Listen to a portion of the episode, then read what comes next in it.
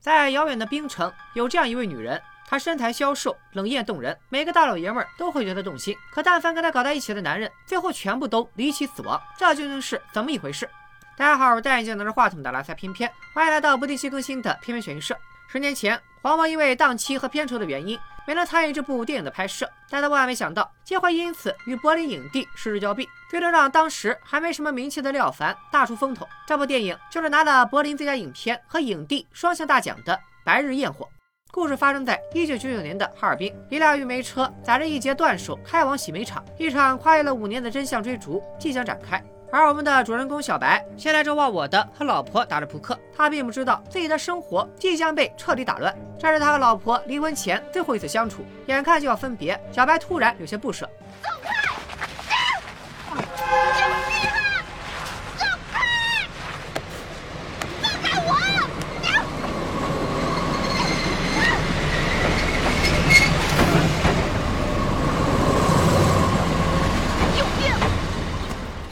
和前妻分手后，刑警队长小白很快就接手了碎尸案。这起案件可以说是十分奇怪，凶手在短时间内把尸块抛往全省六个县市的十五个煤场中，他是如何做到的？而这具无名尸体又是谁？就在小白一筹莫展的时候，同事小王忽然有了重大发现。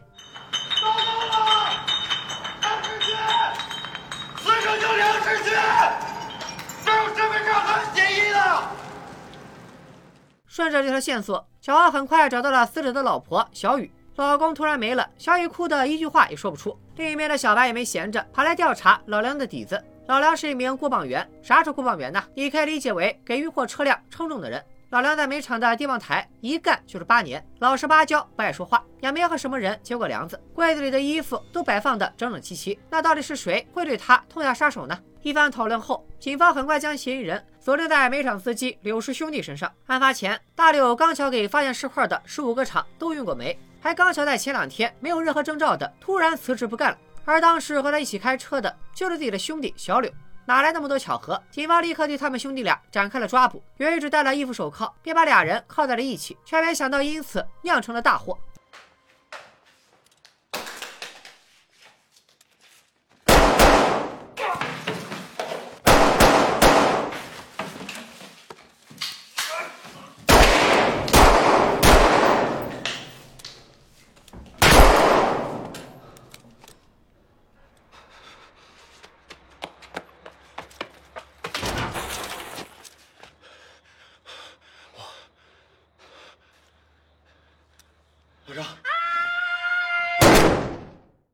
虽然保住了，小白的前途却丢了。他不得不离开警察队伍。出院那天，好兄弟小王前来接他，二人顺道给老梁的老婆干洗店的洗衣工小雨送遗物。正巧赶上小雨把老梁的骨灰埋在了树底下。回家的路上，小王和小白看到了一个醉汉醉倒在路边。这里的镜头很有趣，调转了一下车头，不仅变换了时间，还更换了人物视角。一晃就到了五年后，路边的醉汉竟成了小白自己。骑电动车的好心人见他烂醉如泥。立刻偷天换日，骑走了他的摩托车。我操你了！不同于小白的落魄，昔日的好兄弟小王，如今已经当上了刑警队长，咱们后面可以叫他王队。而当年不了了之的分尸案，突然再次重现江湖。这次尸体的残肢是在食客的碗里发现的，有人在面里吃出了眼珠子。而曾经的刑警队长小白，如今被分配到了工厂的保卫科，他心里自然不痛快。整日借酒消愁，领导调侃他成天酗酒，没有老婆丑，还不如赶紧找个媳妇儿。大家一听，连忙起哄，推了个女厂工出来。干嘛干嘛呀？你们干嘛呀？哎呀，谁家这个酒腻子呀？哎，哎呀，好大的酒味儿！哎，老爷们不喝酒，上炕不长久。一天满嘴跑火车，你谁家不是没有？家里有。小白以为自己接下来的日子会和坐在长椅上的老大爷一样平淡的没有一丝波澜，直到他在逛街的时候碰到王队在路边蹲点。小白听他们聊到了最近的两起碎尸案，两个受害人都和同一个女人有关，一个是和他结婚的前一晚被杀，一个是刚谈恋爱人就没了。看尸体的残骸，他们应该都是滑冰的时候死的。无论是作案手法还是作案动机，几乎可以断定凶手是同一个人。而命案中的关键人物，那个女人正是当年老梁的老婆小雨。看到这里，大家肯定有了初步的推断：凶手要么是小雨，要么是某个喜欢小雨的男人，因爱生度才杀的人。小雨死去的前夫老梁，会不会也是死于他手？无论如何，小雨就是破案的关键。小白瞬间来了精神，他酒也不喝了，找机会就往小雨工作的干洗店钻，先送了条皮裤去洗，紧接着又跟踪小雨。他还把皮裤的扣子咬了下来，硬说是店里洗坏的。趁着老板缝扣子的空档，反倒套出了不少信息。看着老板锃亮的假发套，就叫他老徐吧。老徐说，九九年的时候，小雨洗坏了一件皮大衣。那皮厂的主让他赔偿，张嘴就是两万八。九九年两万八。好在客人闹了一个多星期就不来了，加上小雨的老公死了，老徐这才没开除小雨。听到他俩的对话，加上不久前在车上见过小白。小雨察觉出了他的别有用心。这人呢，就不能给自个儿找麻烦。好了。小白当然不会放弃，晚上照常跟踪小雨。小雨似乎也发现了他，但头也没回的离开了。小白刚想骑着去追，车却发动不了了。而且他惊讶的发现，刚刚没有人走过的雪地，现在突然多了一排脚印，脚印恰好在电动车的位置停止了。难道说？跟踪小雨的还有别人，是他弄坏了自己的车，还能是谁？肯定是凶手呗。花开两朵，各表一枝。之前说了，凶手可能是喜欢小雨的男人。王队便查起了洗衣店的老板老徐，发现他还有点见不得人的小癖好。你花样挺多呀，就给了一百块钱，我啥也没干，他光让我在那穿裙子来的。穿的啥？穿裙子，而且吧，每次都不重样，然后。他那个，我感觉他不像卖服装的，就是有点变态。时隔五年，再次尝到查案的滋味，小白很是兴奋，也更无心打工。消防演练明明让他演示灭火器的用法，他一句话不说，上去咔咔两下就把火喷灭了，只想下了班以后往干洗店跑。眼下干洗店四处无人，小雨正按部就班的烫衣服。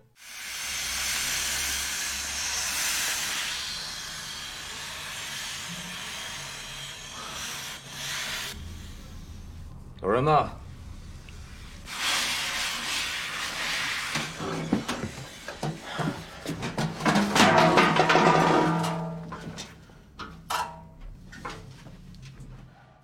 小白也是过来人，一瞅这俩人，指定是有事儿。看到这里，可能有人会纳闷：小雨不是碰热水死吗？这么多年，老徐为什么还健在？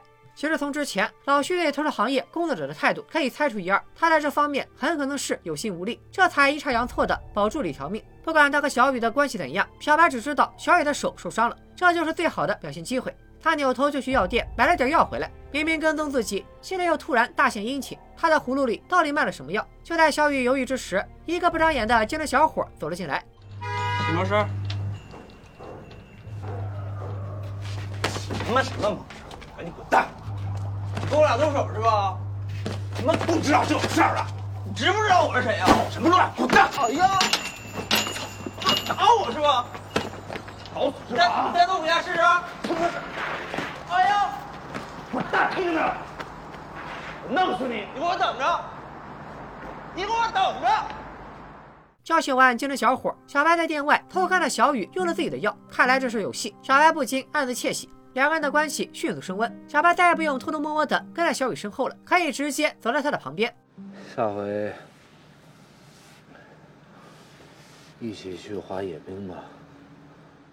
之前跟他交往的两个男的，可都是因为滑野冰死的。眼前的小白刚认识不久，居然主动提出滑冰，他是活腻了吗？小白看出了小雨的顾忌，觉得自己有些操之过急，赶紧找补两句，说自己也不太会。没想到小雨主动开口说可以教他。等小雨走后，王队从身后走了出来，劝小白不要趟这趟浑水。王队嘴上劝兄弟退出，身体还是跟小白来到了滑野冰的地方。小白跟在小雨身后越滑越偏，瞅准时机将小雨扑倒在地。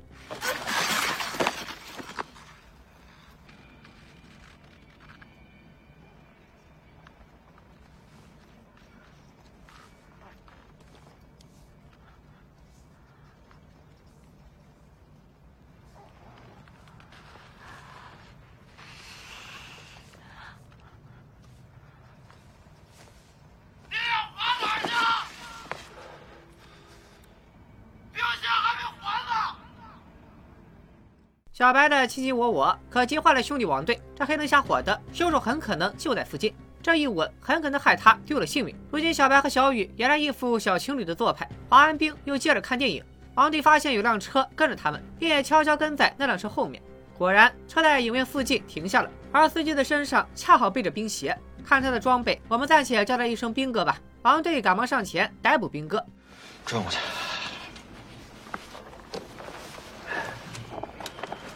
手背吧。我这胳膊滑冰摔伤了，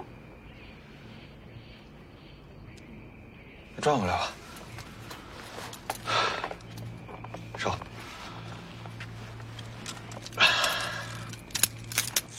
这边刚铐上兵哥，王队立刻跟队里报告，说自己抓住了嫌疑人。话音刚落。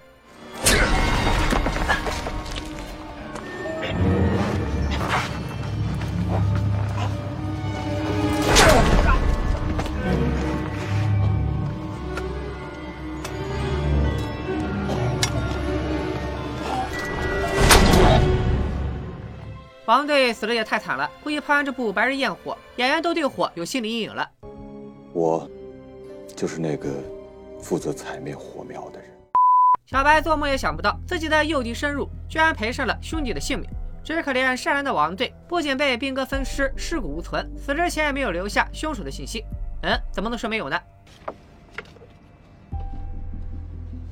小白挤上了一辆同车牌的公交车，凶手难不成就在这辆车上？可现在车上人山人海，哪里看得到一丝嫌疑人的影子？直到一只冰鞋的出现，小白的眼睛都亮了。不过转念一想，对方也是普通乘客，自己随便找了个时间上了这辆公交，怎么就这么刚好他也搭这班车？不对劲，这小子怕不是在跟踪自己？小白赶紧找了个地方下车。果然，兵哥也下来了。看来小白的判断没错，自己的确被跟踪了。小白咋说也是干了好多年的老刑警，只见他转身找了间小餐馆吃饭。很快，兵哥也跟了进来。小白注意到，兵哥背的冰刀上有一半的颜色比较深，像是被血沾染的痕迹，几乎可以肯定他就是杀人凶手。此地不宜久留，放下碗筷，小白钻进一家舞厅，和一个陌生的大姐跳起了舞。一招漂亮的反侦查，成功把小白淹没在人群里。让兵哥找吴可找，兵哥扑了空，只能悻悻离开。就在此时，小白立马跟了上去，猎人和猎物的身份瞬间转换。小白终于找到了王队记下的那辆货车，原来王队没把 E 和 F 写清楚，才绕了这么个大圈。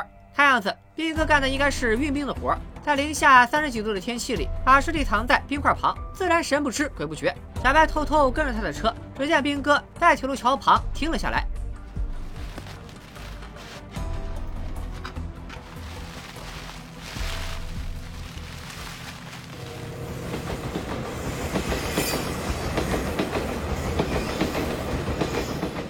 处理完王队的尸体后，兵哥悠闲地来到野冰场滑冰。小白瞅着他有点眼熟，忽然想起他就是当年死去的老梁。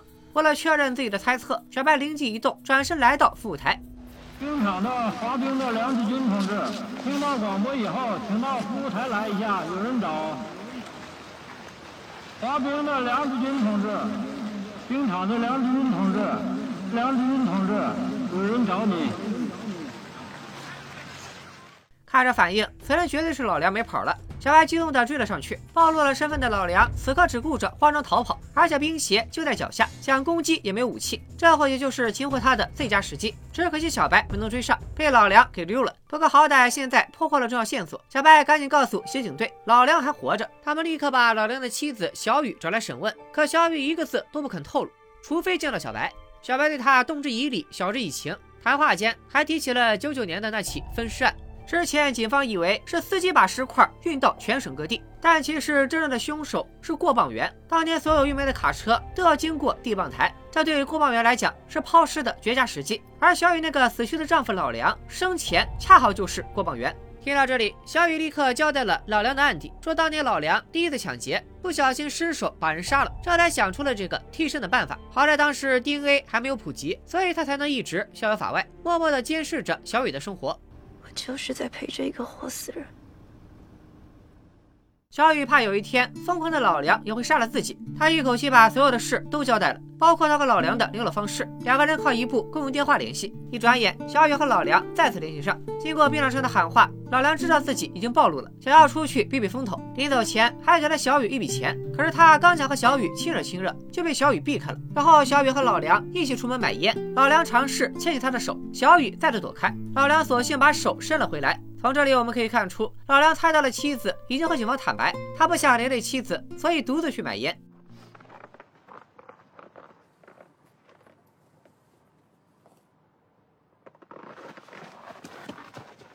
走，站住！站住！站住！站住！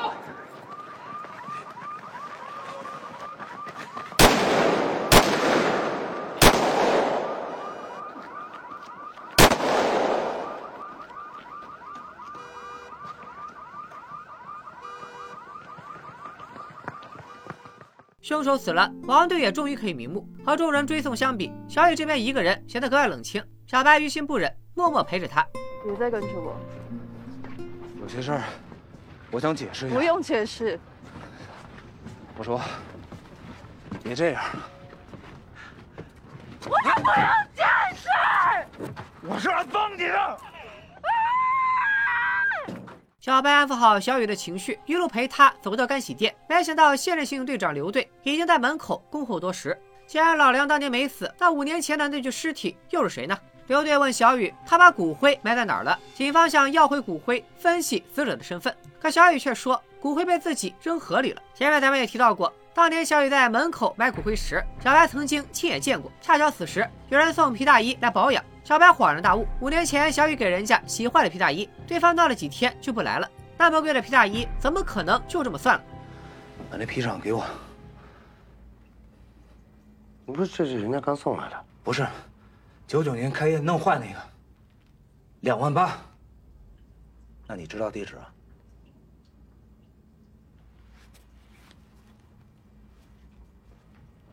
应该是他吧。就在两人研究皮大衣主人的地址时，刚结束警察问话的小雨回来了。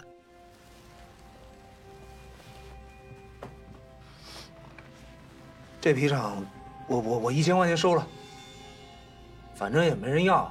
没过多久，小白还真就顺着皮大衣里的名片找到了人。小白赶紧解释自己是干洗店的人，一心只想找到皮大衣的主人。可赵经理说皮大衣不是他的，应该是皮大衣的主人收到过自己的名片。看在小白心诚的份上，他倒是可以帮忙想想。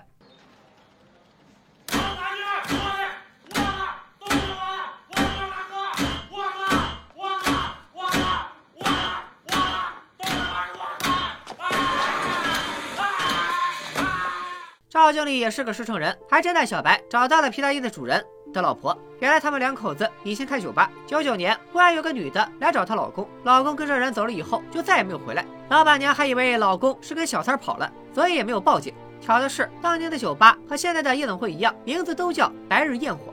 如今沧海桑田，鸟枪换炮了，可是多美多烂的记忆都不会改变。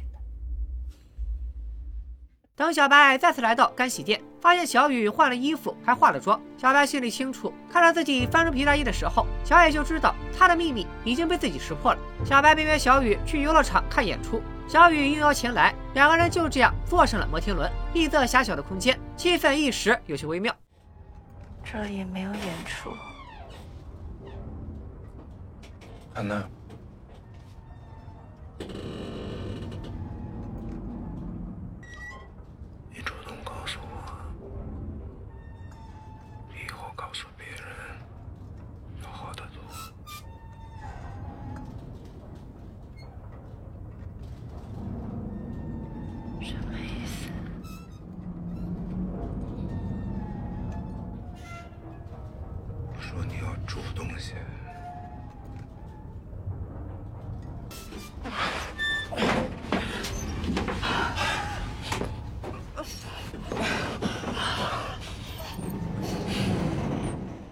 从游乐场出来，两人便去开房了。再次出现时，依然是第二日清晨的早餐铺。小雨离开前试探的问了一句：“晚上还见吗？”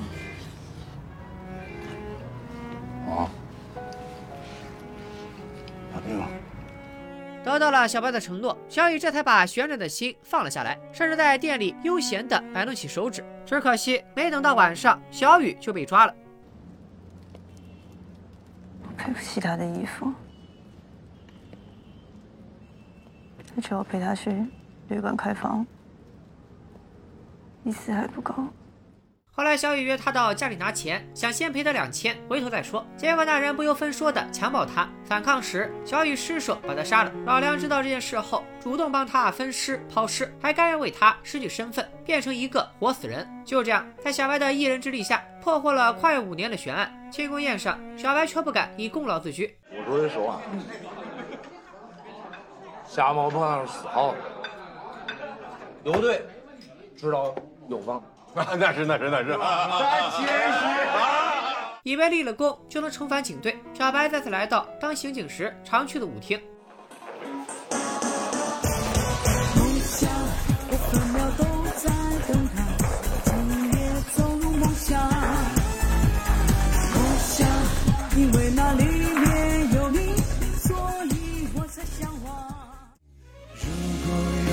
有时间，你会来看一看我吧，看大雪如何衰老的，我的眼睛如何融化。如果你看见我的话，请转过身去再惊讶。我怕我的眼泪，我的白发像羞耻的笑话。只可惜事与愿违，小白依然没能当回警察。小雨按照流程指认犯罪现场，这里的住户本来开开心心的配合警方调查，结果听到房子是凶宅，两口子再也笑不出来。就在小雨离开的时候，天亮突然开始放起了焰火。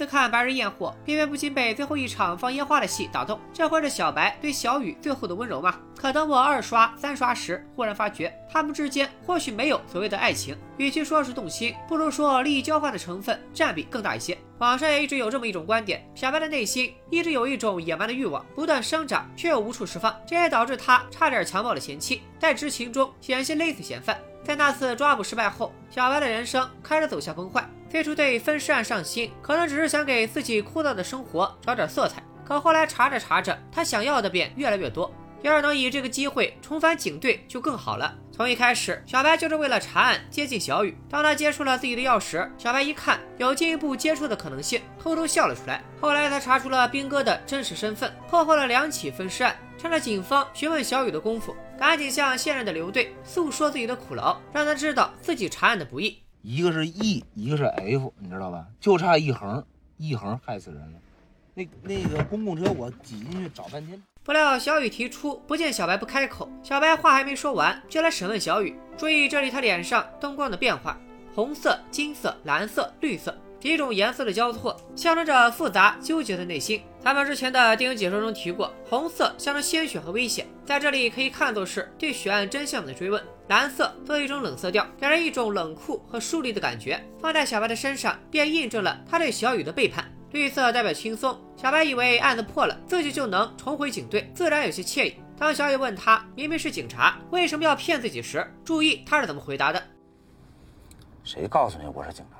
既没承认，也没否认，甚至还有一点小期待。你说他对小雨没有一点情愫，也不是。黄色的灯光就象征了情欲，所以说小白对小雨的感情很复杂。在摩天轮的那场戏里，两个人亲上去的一瞬间，小白的脸瞬间暗了下去，这是电影里的老阴阳脸了，暗示着主人公半黑半白的立场。此时的小白已经知晓了全部真相，他明知自己即将配合警队抓捕小雨，却依旧劝小雨主动些，换取了一夜风流。只可惜他做的所有努力，正如最后那场白日焰火一样，徒劳无功，苍白又无力。这场白日焰火可以解读为对小雨感情的后知后觉，也可以理解为对自己白忙活一场的发泄，掺杂了愤怒的情绪在里面。现在已经违反了燃放烟花炮时有关规定，希望你按立即停止。我跟你说，你快点下来啊，再不下来我削你了啊！你这样放烟花，造成的一切后果，你要负全责。让你下来。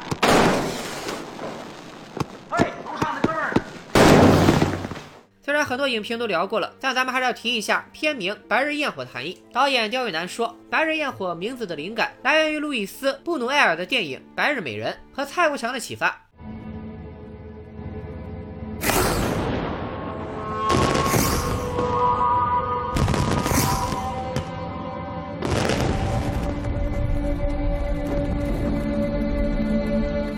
焰火在夜间才能绽放出最美丽的光，在白天看来却是有若无光，空有一腔激情，到头来只是一场空。唯有那声沉重的炮响证明自己存在过，但在白日面前，这一切都显得突然无力。而小雨呢，对他来说，身体成了筹码。击坏皮大衣时，试图用身体抵消赔款；在和警察坦白时，小雨笼统地说自己和皮大衣主人有过几次接触，但在片片看来，他们相处的时间可能并不短。能买得起这么贵的皮大衣，主人一定很有钱。按照拍摄地哈尔滨的情况来看，最晚三四月份就会脱掉皮大衣送去保养。可皮大衣的主人却是在六月跟着小雨消失的，他们之间究竟有着怎样的纠葛，实在是耐人寻味。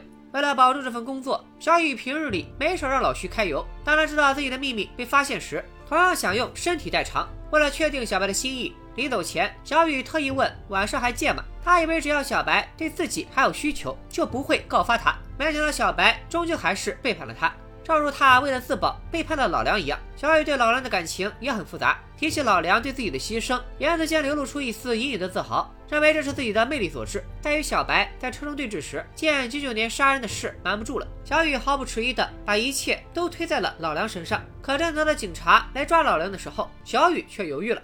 烟买了吗？没。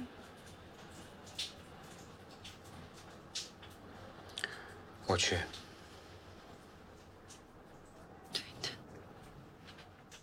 小雨一反常态的几次拒绝老梁的身体接触，或许是心虚的表现，或许是想提早和他做个了断，不再有多余的纠缠。可最终，当审判来临时，她还是闪到了一边，目睹了丈夫的死亡。《白日焰火》一举夺得了柏林电影节的两个重磅奖项，将最佳电影和影帝收入囊中。影片致敬了多部经典电影。片头小白和前妻在旅馆时的昆虫，致敬了巴顿芬克里的文字。片中老梁被抓前，莫名被小雨拒绝两次。作为一个活死人，小雨几乎成了他和社会的唯一联络。此时小雨拒绝他的触碰，令老梁的内心十分慌张。石头剪刀布的随机手势，展现了老梁内心的矛盾与不安，同时也致敬了朗索瓦特里弗的电影《射杀钢琴师》。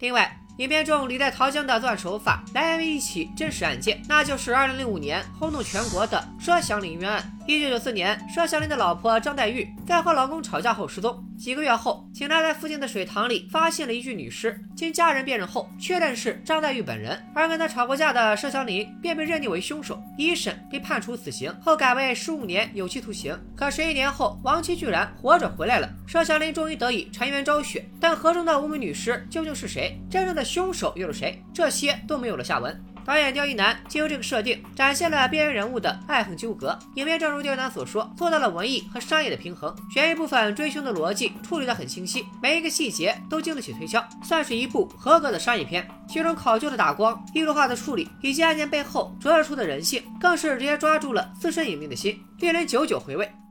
本期片悬疑社推荐作品《白日焰火》，创意指数八点零，逻辑指数八点五，悬念指数七点五，反转指数八点零，上脑指数七点零，豆瓣评分七点五分，阿莱格 B B 评分六点七分，片片给出的悬疑蛋值七点八分，值得一看。今天咱们就先聊到这里。如果你还想看桂纶镁变身乡野村妇，点赞过十万，咱们就来解说刁亦男执导、胡歌、廖凡、桂纶镁联袂出演的《南方车站的聚会》。下期再见，拜了个拜。